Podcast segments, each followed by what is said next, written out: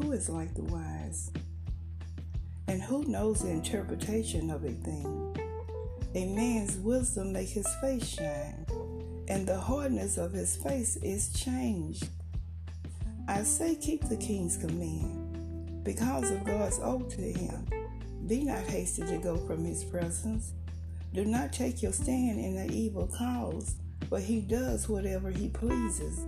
For the word of the king is supreme, and who may say to him, What are you doing? Whoever keeps a command will know no evil thing, and the wise heart will know the proper time and the just way. For there is a time and a way for everything, although man's trouble lies heavy on him. For he does not know what is to be, but who can tell him how it will be? No man has power to retain the spirit, or power over the day of death. There is no discharge from war, nor will wickedness deliver those who are given to it. All this I observe while applying my heart to all that is done under the sun. When man had power over man to his hurt, then I saw the wicked buried they used to go in and out of the holy place and were praised in the city where they had done such things.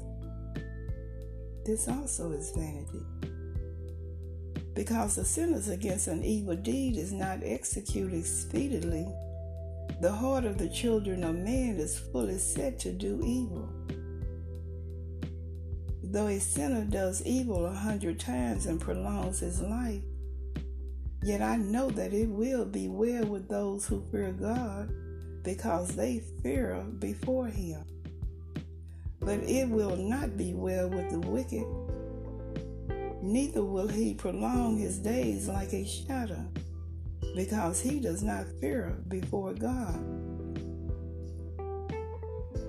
There is a vanity that takes place on earth that there are righteous people to whom it happens according to the deeds of the wicked, and there are wicked people to whom it happens according to the deeds of the righteous.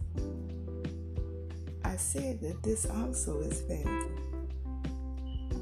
and I commend joy. For man has no good thing under the sun but to eat and drink and be joyful.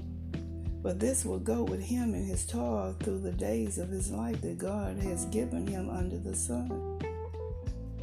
When I apply my heart to know wisdom and to see the business that is done on earth, how neither day nor night do one's eyes see sleep.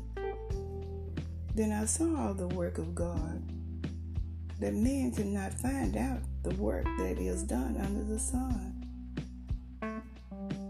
however much man may toil in seeking, he will not find it out. Even though a wise man claims to know, he cannot find it out.